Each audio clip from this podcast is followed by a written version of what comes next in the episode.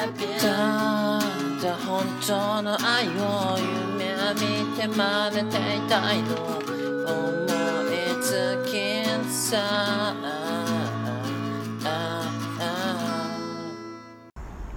えーどうも、永遠のネクストブレイク、GG の品格です。このポッドキャスト私、GG の品格が半年間で20キロ太ってしまい、これではダメだということで、歩きながら趣味の話をし、君の品格ルガスポッドキャストでございます。いや、どうもこんばんは、こんにちは。GG の品格でございますけども、いかがお過ごしでしょうか？いやー、もう10月の半ば、上旬でございますけどもね、気温がえっと、ちょい寒い、いい感じ。15度ですかね。今、GG の、えー、いろいろ照らし合わしました。この肌感覚、風の強さ、えー生きてきた、その今までの感じ、20、15度。15度ですね。今日もね、えーね、やっぱ気温の話ができたらね、天気の話ができたら、もうそれは立派な大人なんでね、大人なんで、うん、まあ今日も、えー今日もね、元気に喋っていきたいと思うんですけども、今日は、えっ、と、あれですね、て、ゲーム的テーマトーク祭り第2弾ですね。ちょっとやっぱね、何なんでしょうか、こう、年齢なのでしょうかね。やっぱりこう、言葉が出なかったですね、今。すごいこう頭の中、引き出し中、もう引き出しの引き出しを本当もう、ガサガサしてあったな参りましたね。まあまあまあまあまあ。テーマトーク祭り第2弾を、えー30分間、えー、ね、許す限り、時間が許す限りやっていきたいと思うんですけどもね。あの、今回、あ、なんか前回はね、前回は、あの、僕、なんか優勝を目指して頑張りますみたいな言ってね、ね、そんなんないですよって、あの、軽くあしらわれたんですけども、あの、今回はね、今回はあの、MVP 目指してね、モストバリアブルプレイヤーを目指して、あのー喋っていきたいと思いますけども、というね、この、ベタ中のベタ、ドベタな、ドベタなボケが出たところでね、あの、喋っていきたいと思うんですけども、まずは、あれです。アナログゲーム。アナログゲーム。あのー、まあ、あれですよね。アナログゲームといったら、こう、テレビゲームじゃない、こう、電源使わない系ゲーム。ね、カードゲーム、ボードゲーム、その他、なんか、ジェンガとかそういうことでしょあのー、僕、ジジイ世代は、いつかはちょっと明記しないですけども、まあ、平成初めの方生まれの僕としては、あの、小学生、小学校高学年ぐらいの時かな。あん時ぐらいに空前のカードゲームブーム、カードゲーム伝来世代でございまして、カードゲーム伝来世代じゃないですね。まあ伝来はしてましたけども、こうもっと広くいろんな人に遊んでもらおうよっていう、もう時代の波に飲まれた世代ですね。まあ、遊戯王ですね。もう平たく言ったら遊戯王。いろいろ、今なんか今すごい濁しましたけど、そうですね。回り道しましたけども、近道でいうところの遊戯王。まあ、ポケモンカードもそうですね。ポケモンカード、遊戯王カード、世代ですね。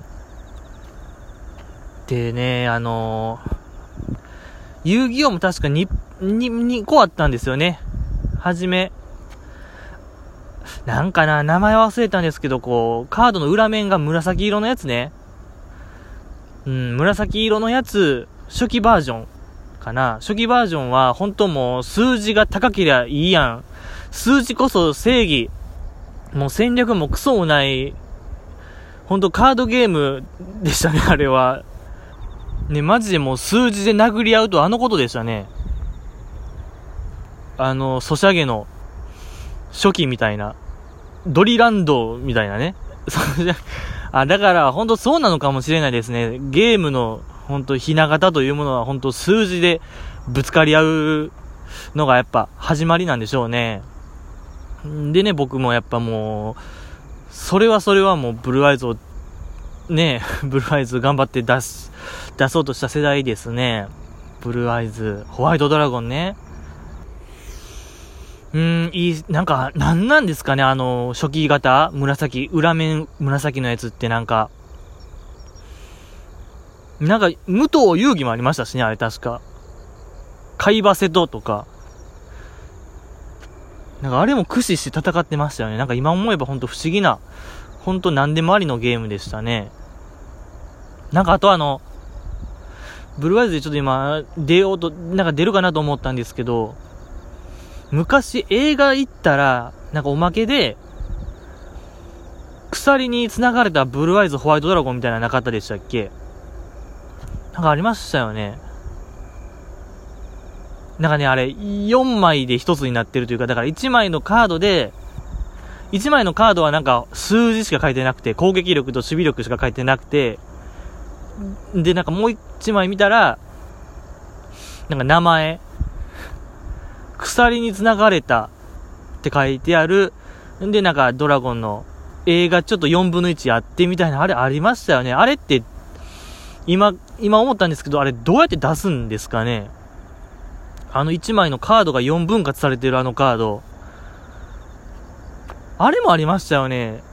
あの 同じやつで、なんか、よ、4枚で1枚シリーズあのー、何やったっけ？あの、風神、風神雷神水神のやつ。風、うん。風神雷神水神、ゲートガーディアンなんとかとかなかったでしたっけねあれは、あれ何なんですかね でね、そう、あの時ってまだルールも本当あの、何、それこそ本家本元原作漫画の遊戯王でもなんかね、数字ぶつけてただけだったんで、僕らもなんか困惑してた思い出がありますね。本当なんか、集めるだけの本当トレーディングカードの要素しかなかったでしたね。対戦、対戦はほんまなんかおまけのような感じでしたね、あれ。いや、それで、えっと、その2年後、3年後ぐらいかな、今のなんか、えっと、裏面があの、何、茶色いやつ？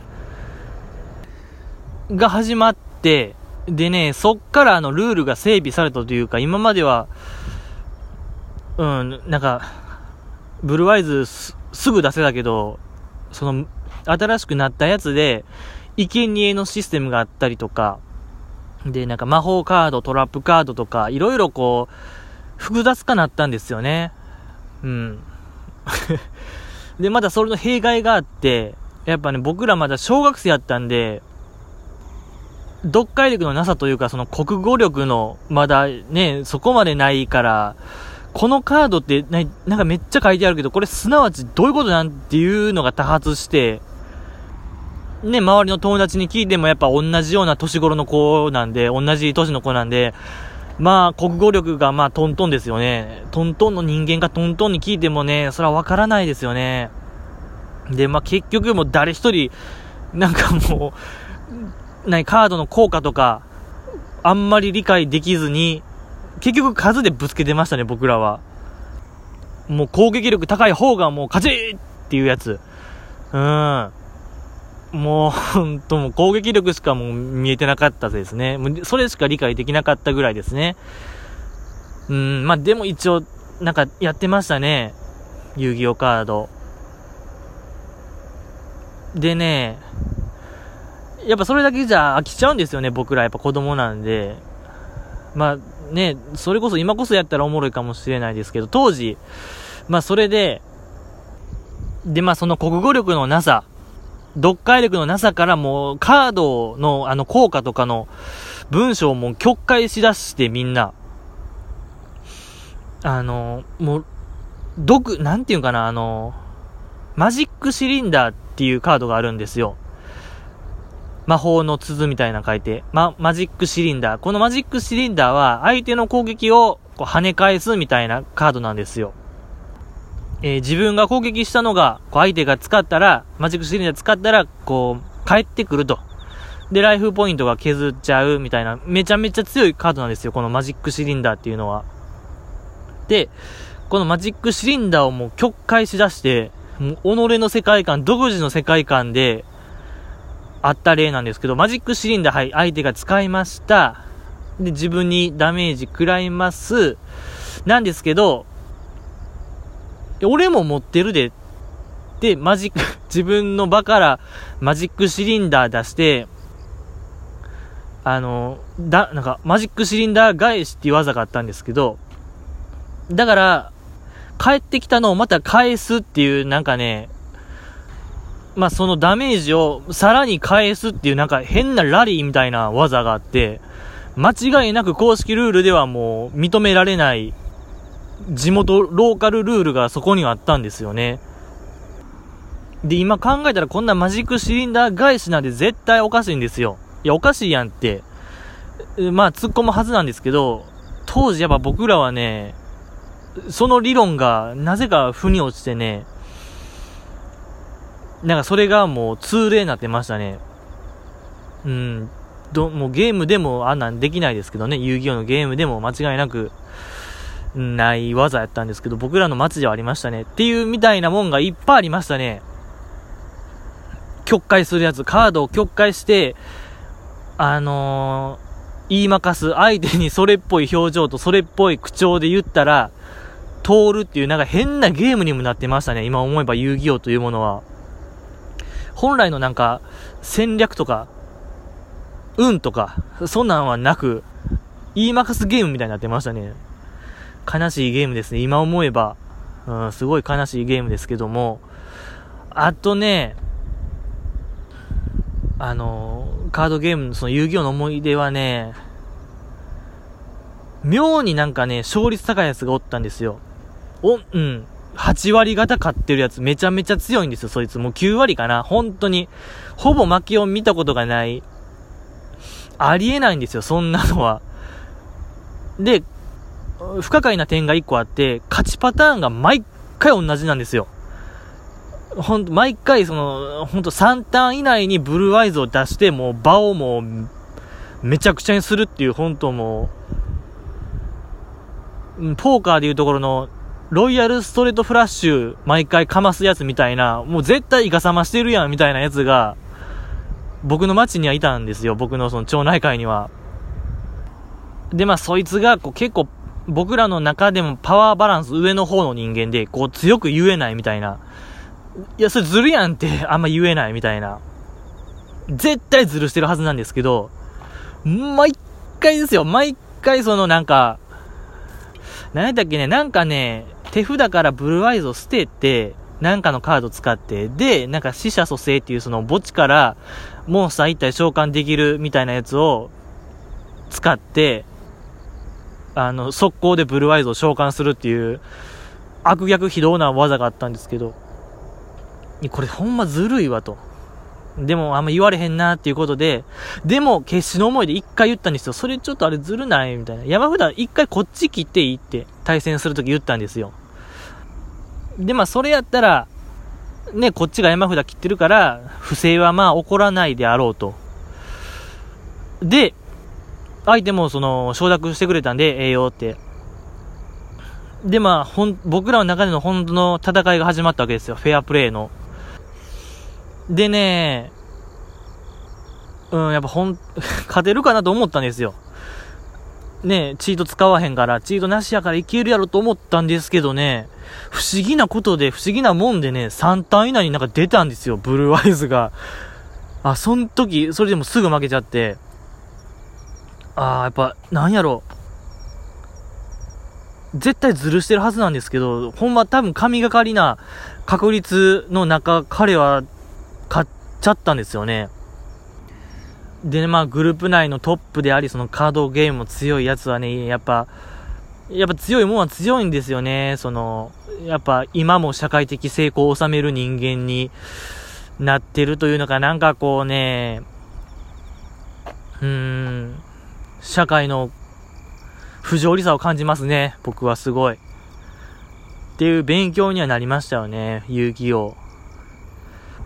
ね、まあだから遊戯王というものは僕の中でこう、詐欺師養成、養成 マシン、養成ゲームみたいになってましたね。いや別にさっきのそのずるした彼が詐欺師になったわけじゃないんですけど、なんかそういうね、巧みなズルを使うやつもおったり、なんかこう、己の理論、ひねくれた理論をもとにこう、相手を言いまかすゲームであった、ね、自分のルールを通すか、通すゲームでもあった、あのゲームは本当にこう、えー、僕らに何か大事なことを教えてくれたような気がするんですけどね、アナログゲーム。あと遊戯王で僕好きなんがね、その、まあ、爆発的に売れた、売れましたよね、遊戯王って。それでその、当時の、コナミですか？コナミの社員が、遊戯王を吸ってるのはもうお金を吸ってるのと一緒やみたいな、言ってたっていう都市伝説がありますけどもね、僕あの名言好きですね。コナミの社員が言ったか言ってないかわかんないですけど、カード吸ってるのはお札を吸ってるのと一緒やっていうあの感覚、味わってみたいですね、僕も。ちょっとオチ変になっちゃったな。この着地失敗しましたけども。あと、15分。挫折したゲーム行きましょうか。挫折したゲーム。えーと、挫折したゲームは、風来の試練ですね。スーパーファミコンの風来の試練。ね、もう、ローグライク RPG のもう、元祖的な位置づけじゃないでしょうかね。風来の試練スーファミのやつ。まあ、あれですよ。ダンジョン潜って、まあ、そのダンジョンも、毎回こう、マップが変わるんですよね。構造が違うダンジョンに潜って、まあ、道中、そのいろんな道具とか、限られた道具を駆使して、まあ、ダンジョンのこう、一番奥まで行こうやっていうゲームですよね。うん、まあ、上手な人はこう、パッパッパッと終わるかもしれないですよ。すぐ潜って。うん。でもやっぱ当時まだこれ小学生やったんですよね。僕、小学校、また高学年ぐらいかな。高学年ぐらいの時にやって、で、まあどうも難しいと。もうほんま難しいんですよ。あれ、普通のエンディング見るのも、大変。やり込み要素もあったんですけど、エンディング後の。なんかもう大変やな思って。でも、この風来の試練は武器の強化ができるんですよ。武器強化システムがあって、その武器を鍛冶屋に持っていけば、道中何個か村あるんですよ。村とか町とか、そこの鍛冶屋に行って武器を鍛えたら、えー、まあちょっと強くなると。プラス1、プラス2、プラス3とかになって、で、マックス99になるんですよ。でね、やっぱこれ、黎明期、スーファミのゲームなんで、こう、まだシステム周りもね、こう甘かったんですよ。これ、後になんか DS とかでリメイクされるんですけど、移植されるんですけど、それはなんかすごい楽やったんですよ。まあ、スーファミのやつは確かこう、一回ダンジョン入ったら、スーファミのやつは一方通行、もう行ったら戻れない。ゲームやったんですよ。確かでも DS やとこう、ね、いくつかの街とか村を行ったり来たりできたような気するんですよね。なんかそれで鍛えられたような気が、あー、ちょっと覚えてないけども。なんか、まあ、いかんせん楽なのは覚えてます。で、スーファミがきつかったのは覚えてる。で、まあ、道中スーファミ版の話ね、ちょっと DS 版は忘れてください。リメイク版は忘れてもらって、スーファミ版は、え道中、山頂の町っていうのがあるんですよ。山頂の町は倉庫があるんですよ。この倉庫を使ったら、倉庫に物を置いてたら、万が一死んでも、あ、そうなんですよ。このゲームの特徴として、死んだら全部道具がロストしちゃうんですよ。なくなっちゃう。ゼロになっちゃうんですよ。でも道中、いくつか町とか村あるんですけど、そこの倉庫を使えば、倉庫に物を置いとけば、万が一死んでも、まあ男女には持っていけないけども、まあ、あの、死んでも、大丈夫と。もう一回その町、村行ったら、倉庫行けばあると。ね、だから貴重なアイテムとか、うん、育てたい武器とかを置いといて、ね、もう万全の体制整えて、えー、ね、ダンジョン攻略するみたいな多分流れやと思うんですけど、で、まあ武器を鍛えれるんですよ。その山頂の町に、の倉庫。山頂の町の倉庫に武器を置くと。武器を鍛えて、育てたい武器を鍛えて、置いて死ぬ。置いて、で、また初めに戻って、山頂の町行って、倉庫行って、武器取って、鍛えて、また倉庫に武器置いて死ぬ。これのひたすらループ。あのループ感。あの単純作業感。だからですかね、僕も今でもこう、まだ良かったですよね。綺麗なドットでね、フライの試練はほんと、スーファミ版はいいドットでした。飽きない。し、やっぱ音楽のね、杉山浩一先生の、あの、音楽も本当良かった。あれがあったから僕できたようなもんですよね、風来の試練。今でもなんか思い出しますもん。あの、音楽とか。うん。たまにこう、口ずさんじゃうぐらいもう好きになっちゃうぐらいもすり込んじゃうぐらい、もう DNA に刻み込まれるぐらい僕はもうやりましたよね。同じその単純作業。うん、やってやってやっても音楽も覚えて覚えて覚えて、やってて、で、まああの、い、あの途中知ったんですけど、刀っていう武器があるんですよ。まあ、そんな強くはないんですよ。性能も。いっぱいね、刀以上に強い武器はいっぱいあるんですけど、この刀を99まで育てたら、被験かぶらす敵やったと思うんですけどね、ちょっと名前、かぶらす敵、被験かぶらす敵、ちょっと自信ないけども、やったと思うんですけども、まあ、名前からして強いね、武器になると。この刀だけ。他の武器はならないけども。っていうこの一発逆転みたいなシステムがあったんですよ。風来の試練、スーファミ版は。で、まあそれを聞きつけて、まあだから99回ですよね、最低。99回同じ作業するんかと。うん、腹を決めて、え、で、まあやって、やって、やって、ね、もう毎回来る日も来る日も、それこそ雨の日も、えー、晴れの日も、雲の日も、雪の日も、もうやって、やって、やって、ね、死んで、死んで、死んで、山頂の町行って、行って、行って、鍛えて、鍛えて、鍛えて、やって、何本ぐらいかなもうほんと80とか90ぐらい行ってたかな90ぐらいの時に、ちょっともう今日でいけるわと。見えましたと。はい。ゴール見えたから、もう嬉しすぎて、もう達成感みんなと味わいたいと思って、ちょ、友達連中に、ちょっと今日みんなちょっと、ちょっといいと。ついにできるんやわ、と、被験かぶらす敵が、おそらく。だからちょっと、ね、誰々んちで、ちょっとみんなで見届けへんみたいな僕誘って、もう一大イベントになったんですよ。マジかと。もうそれはもうみんなでちょっと見んとあかんと。うん、お菓子買い込んでちょっとあいつんち行こうぜみたいななって、で、僕もこう、いつも刺さってたから、スーファミに、ね、何日間か何週間か、何ヶ月間か、で、それをこう、抜いて、友達んち行って、で、まあみんなに見てほしいと。もうちょっと時間かかるけども、何時間かちょっと見てもらうけども、まあまあまあ、君らはもうね、選ばれし人間やみたいに言ってたかもしれない。当時の僕は正義の瞬間やとか、まあ調子こいてたかもしれない。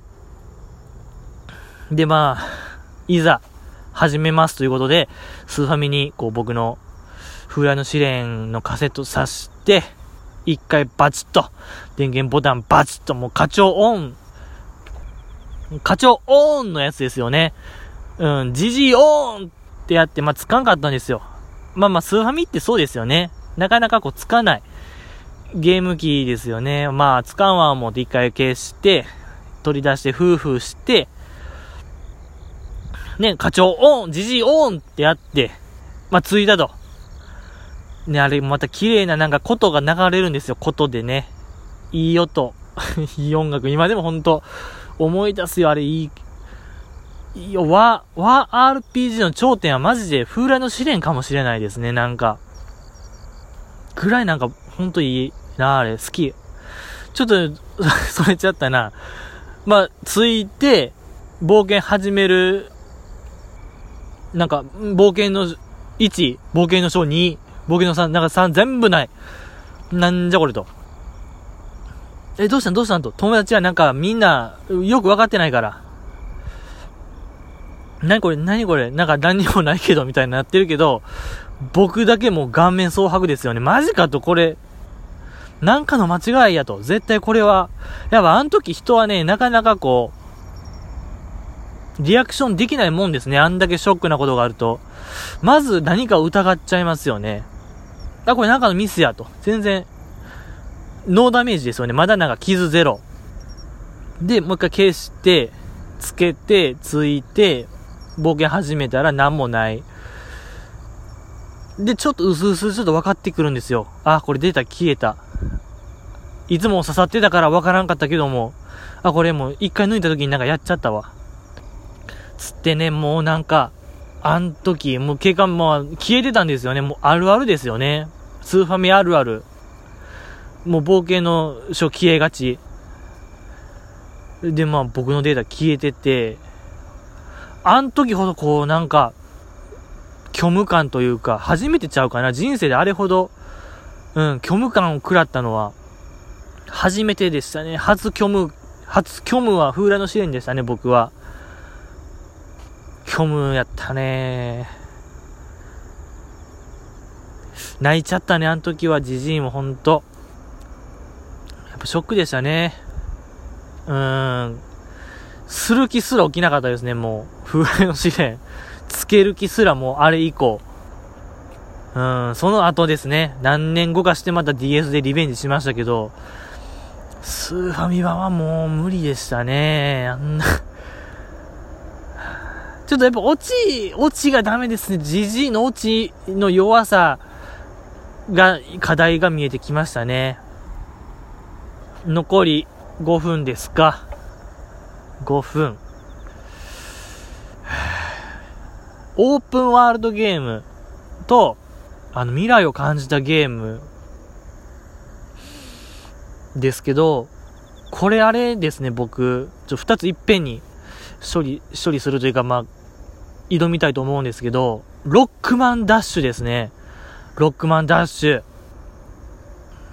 あれは、衝撃的でしたね。なんか僕、すごい面白かったなと記憶してるんですけど、まああれですよね、あのロックマン、ね、2D アクションの金字塔ですよね。ロックマンがこう、3D にだってやってきたみたいな、ね、一つのこう、箱庭空間の街をね、自由に動き回ることができて、当時はまだなんかね、フリーランシステムとか言ってましたよね。オープンワールドとかいう概念もなく、そうそうそう、ロックマンダッシュ言ってた、お、あの、フリーランって、っていうぐらいこう、いろんなうん街をこうね、縦横無尽に駆け回れて、で、冒険ができるというのはあれめちゃめちゃ良かったです。うん、良かった。でもね、今、今、今、ふと思ったんですけどね、マリオもね、マリオの64も、オープンワールドっちゃオープンワールドような気がするんですけど、今分かりましたね。やっぱでもあれはステージ選択がありましたもんね。扉入って、絵の中に飛び込んで、ババッパラッパーがありましたもんね。メッテゴーがありましたもん。メッテゴー だ、それの有無なのかもしれないですね。やっぱメッテゴーやと、でもオープンワールドやったよね。あれのなんか、ボム兵の城はなんかでも一つのなんかできてましたもんね、マップが。すごい、線引き難しいですね。マリオはお、マリオ64はあれオープンワールドになるん。でも、ロックマンダッシュは間違いなく、なんかオープンワールドやと言い切れるんですけど、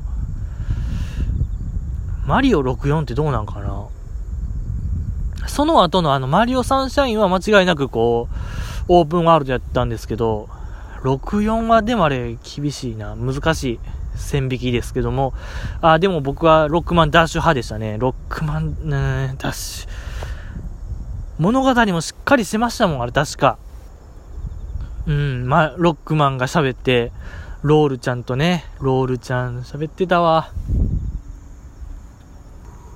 あ、わかったかもしれないですね、なんか。今ちょっと思い出しましたよ。あのね、まあ、グランドセフトオードにも言えるんですけど、やっぱこう街中を、車が走ってるっていうのはなんかこう、未来を感じれるような気するし、なんかオープンワールドの、初めの方のオープンワールドのなんかこう、鉄、鉄板と言いましょうか、鉄則というか、竜が如くもそうでしたもんね、なんか、車走ってたイメージあるもん。なんか遠くの方見たら、交差点の方見たら、車走ってたような気するし、なんか、なんか みんな車になんか未来を抱いてたんですかね。未来の象徴やったんですかね、車。うんと、オープンワールド、箱庭は。うん、でも箱庭とオープンワールドってでもちょっとまた、別のような気するな。ん？ちょっとち、あれ？ってことはじゃあ、ロックマンダッシュもなんかちゃうぞん？どうやろ竜が如くも箱庭。箱庭とこのオープンワールドってイコールになるんですかねやばい。ちょっともう、答えが ああ、もう30分オーバーしちゃいましたね。ちょっと、わかんなく、もう、ぐちゃぐちゃなっちゃいましたね。ちょっとやっぱ2つのテーマを処理しようとしたら、じじにはもう、キャパオーバーしちゃったということで、今日は以上でございますかね。なんか遊戯王の話に終始しちゃいましたね。もうちょっと僕、ロックマンダッシュの話したかったんですけどね。あの、機会があればなんか、ロックマンダッシュの話したいですね。鋼の冒険心。鋼の冒険心サブタイトル。最高じゃないですか、なんか。ねえ。ってことでね、あの、MVP はこれもらったでしょう。おそらく、て、硬い。MVP は硬いと僕は見ましたよ。てことで今日は以上にしましょう。あともう一個ごめんなさい。挫折したゲームあれありましたね。ちょっとあの、ダービースタリオンね。ダービースタリオン。これまだね、小学生の時やったんですけど、わけわからんすぎて、あの、あの、それ、あれですよね。牧場経営して、あの、競走馬育てて G1 取ろうやっていうゲームだったんですけど、小学生の僕にはちょっともう芝とか、ダートとか、もうわかんない。今でもわかんないですよ。なんなら競馬やらへんから。やのに、小学生の僕はもう果敢にもね、あの、ダービースタリオンやって、何やったっけね、もうなんか、ほんまにこう、経営がずっと赤字で、なんか強い競走馬を育てるっていうのは分かってるんですよ。なんとなく理解してるんですけど、こう、なんか全然強くならないんですよ。なんか、とにかくこう、効果の、効えー、練習効果が大のやつ、なんか、砂浜走るとか、なんか、負担がでかいやつほどなんか、うん、疲労も溜まるけど、えー、練習成果もすごい見込めるよ、みたいなばっかやってて、とにかく馬を砂浜走らせてましたね、僕。それでなんか故障して、全然もう、なんか一生もできず、一生ぐらいして終わっちゃうみたいな、全然こう、うん、経営が赤字ばっかりで、なんかもうね、最後、まあそれ、えー、レースの観戦とかもできるんですよね。で、なんかもうそれで馬券も買えるんですよ。ダービースタリオン。で、もうなんかそればっかやってましたね、僕。二重丸の馬をひたすら勝ってなんか、やりくりしてたなーっていう思い出が今ちょっと思い出されましたね。うん、挫折しましたね。やっぱ早かった。ジジイの小学生には早かったね、ダービースタリオンは。以上でございますかね。ちょっと順序がおかしくなっちゃいましたけども、えー、MVP はいただきました。ありがとうございました。